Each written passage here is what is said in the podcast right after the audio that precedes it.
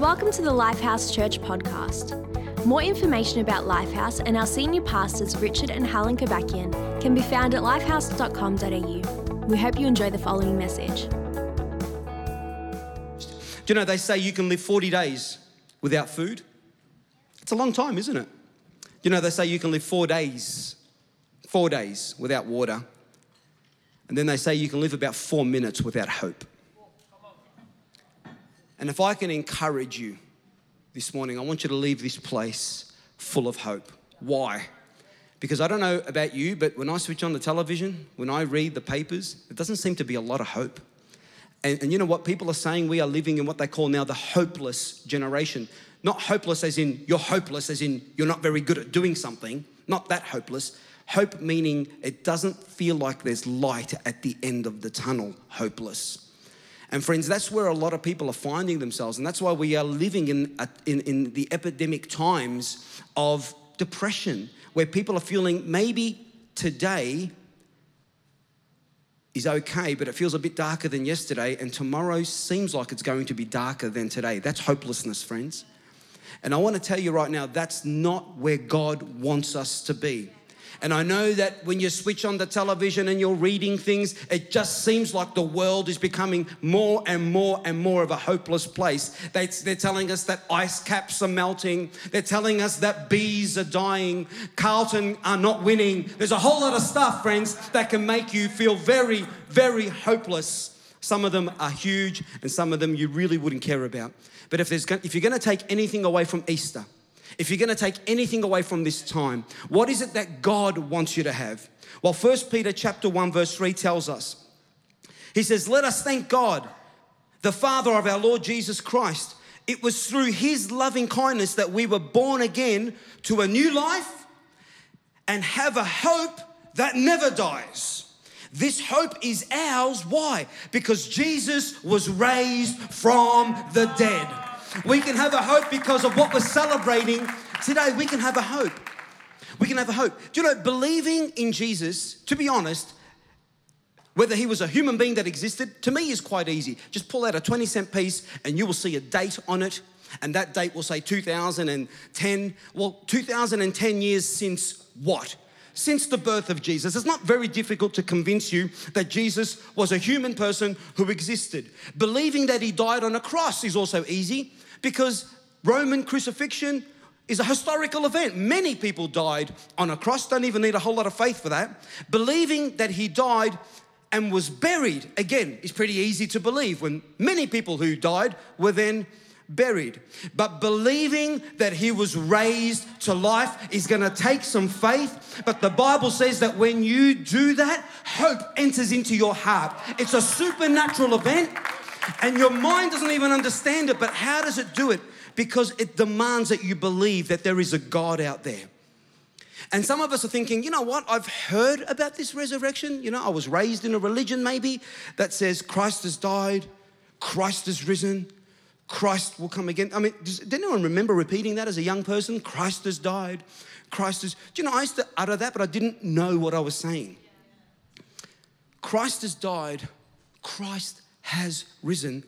And friends, Christ will come again. Do you know, we can only believe that He's coming again because Christ is risen. And all of a sudden, we start to find hope arising because we start to realize, oh, so it's not just about this life. No, it's not. But for some of us, we actually stumble not at the Christ has died part, but the Christ has risen. And it's not that you don't want to believe it, but if you were really honest, you would just say, I just doubt it. You know, I just doubt it. You may go to work and people say, How do you believe someone rose from the grave? And you're like, Oh, no, I, I, I, I believe it. You may be the sort of person, if the Bible says it, I believe it, and that settles it. God bless you. But for the 99.9 of us, we're like, uh, Did it happen? Didn't it happen? And, and, and we tend to doubt. Would that be true? Well, I want to encourage you today. I want to tell you something. Did you know that doubt is not a sin? And I'm really glad about that because there is a difference between doubt and unbelief. Do you know sometimes doubt is a really good thing? Sometimes doubt can actually help you. You know, when Helen and I, for our anniversary, um, we went to Paris Some of you have been there, and you know, you walk through a beautiful garden on, on your way to a, you know, one of the major attractions. And as we were walking along, some of you have seen this happen. As we were walking along, I, I, I saw that. And I went, oh, what's this? And I picked it up and it was a gold ring. Anyone experienced this? It was a gold ring. And I'm looking at it, and all of a sudden, a guy, he came up and he picked it up and he went, he, sorry, I didn't pick it, he picked it up and he went, so is this yours? Did you just drop this? And I'm like, no. And he looks at it and he goes, oh, look, it's 18 karat gold. And, and, and I'm looking at it and I'm like, he goes, do you want it? I said, no, no, no. He goes, no, no, have it, have it.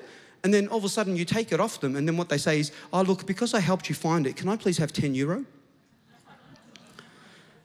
And, and then I thought, ah, I doubt that this is a real ring. I doubt it actually just fell there. I doubt the whole process. Sometimes doubt is a great thing because what I did later is I actually just stood back and watched them. What they do is they actually flick a ring at people's feet. They pick it up, they give it to them, and you've got all these people walking off so happy thinking that they found their wedding ring finally. And, and it turns out that it's a fake, and then, and then they take money off you. And then when you're giving them the 10 euro, they snatch your wallet and run. Yeah, Parisians, guys. That's just what they do over there, right? What can I say? If you're from Paris, man, you need to talk to us later. We need to help your nation. Something's, something's going wrong over there. The point is this how many of you know that doubt in that situation is not a bad thing at all?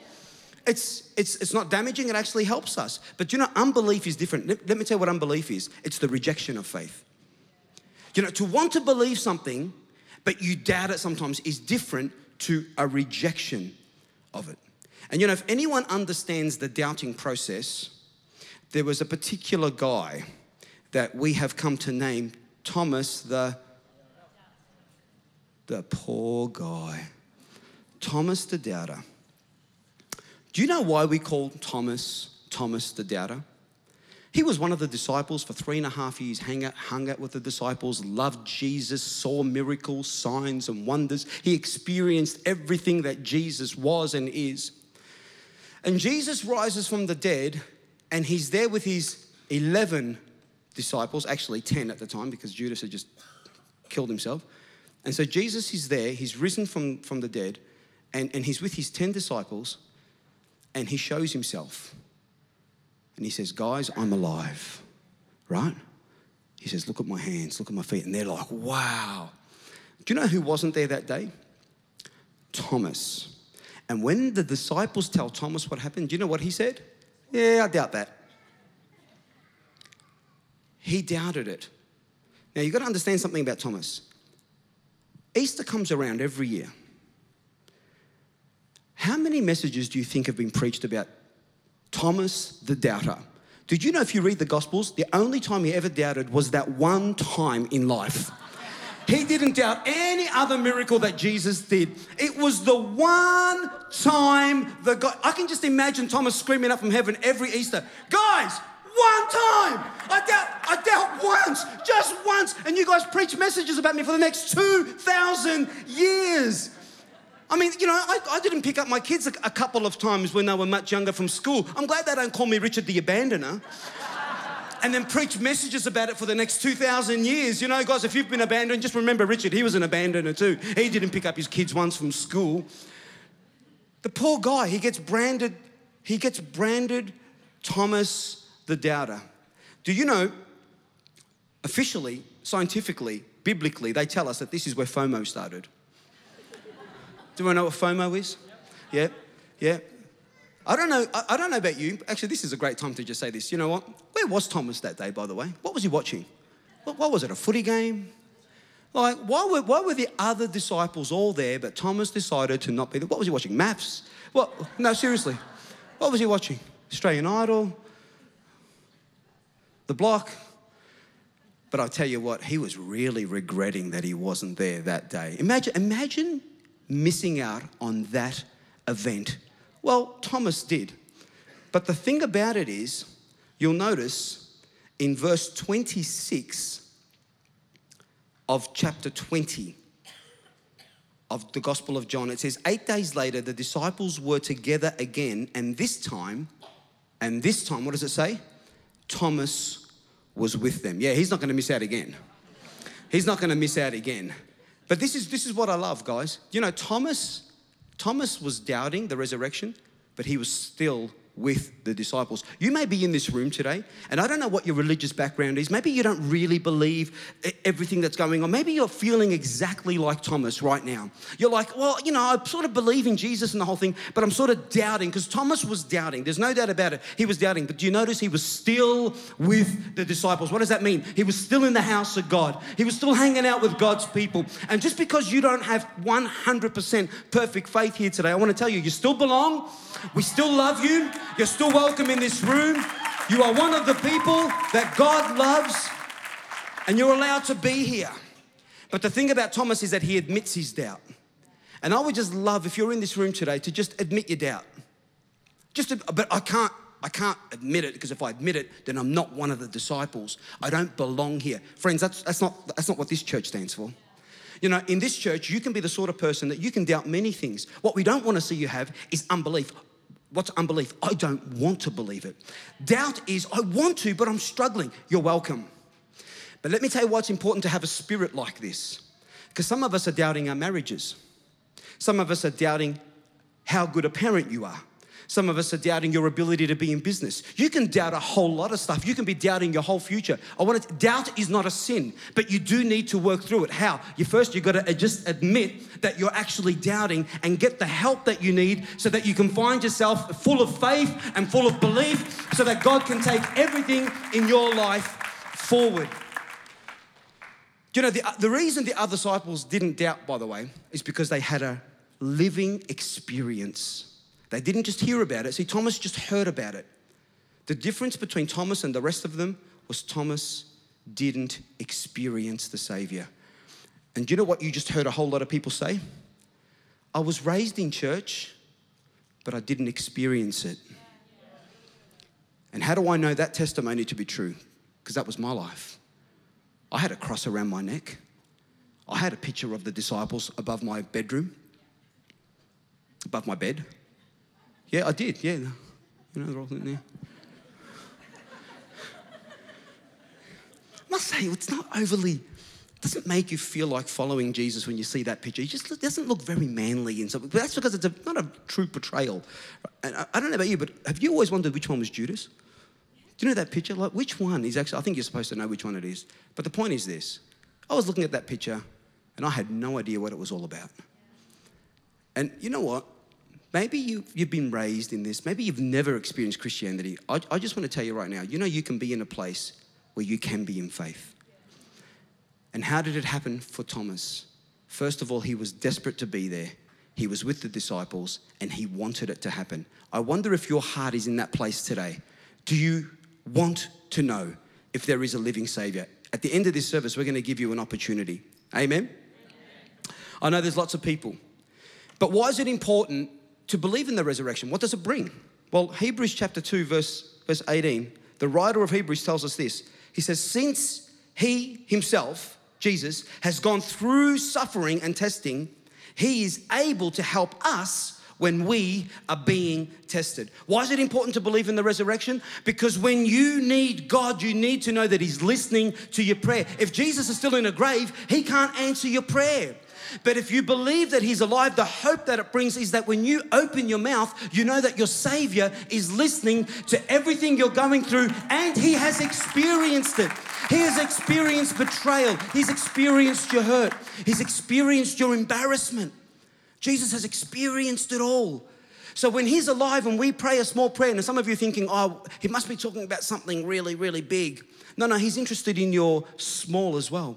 You know, a story I can't get away from and if you're from Victoria Police, um, surely there's some sort of pastoral preacher uh, rights now that I get to say stuff, but I can't go to jail for it. When I was much younger, I was on the back of a motorbike with a good friend of mine, and we were riding around the streets late, late at night. And my friend, we were sort of 13, 14 at the time, decided uh, to sort of, you know, go for a ride. And in the middle of the street at four o'clock in the morning was a police officer standing there with his, with his daughter trying to get us to stop riding the motorbike. My friend decides to try and run him over. Like I said, Victoria Police, go for him. I'll give you his address later. I was the innocent party on the back of the motorbike. He doesn't hurt the guy, but because of that, they end up calling the dog squad to come and chase us down.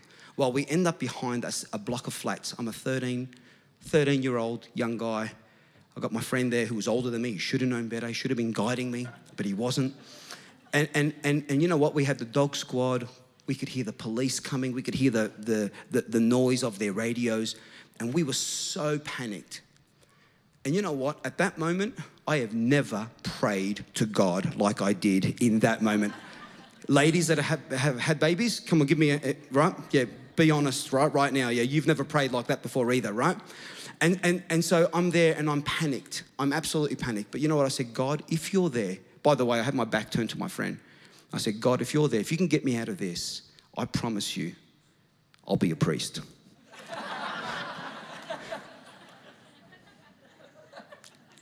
well, maybe I don't wear a collar, but he did end up with a priest.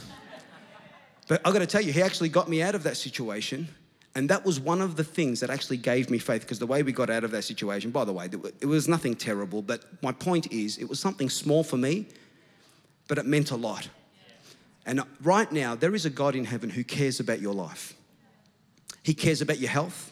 He cares about your relationships. He cares about your children. He cares about your finances. Do you know it's not God's will that you would be in debt your whole life so that you can't fulfill any of the dreams on your life? Are you wondering if there's a God in heaven who cares? There is.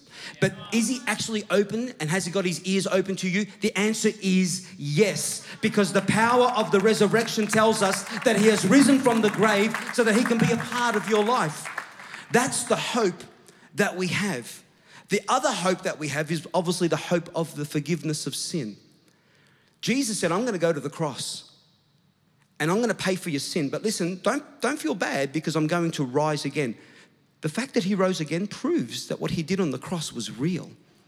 Do you know what I love about that? I don't know about you, but you need to remind yourself of something. Friend, whenever you've done something that you're not proud of, you've got to remind yourself that there is a God in heaven who already saw what you were going to do. And he took it and he paid the price for it. And then he buried it. And then he came up out of the grave ready to live a brand new life on your behalf.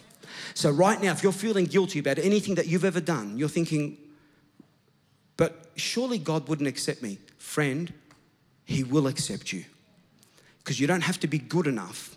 He is the one that's good enough. He just wants you to reach out your hand and say, God, if you're really there, I will put my hand in your hand and you can take me home.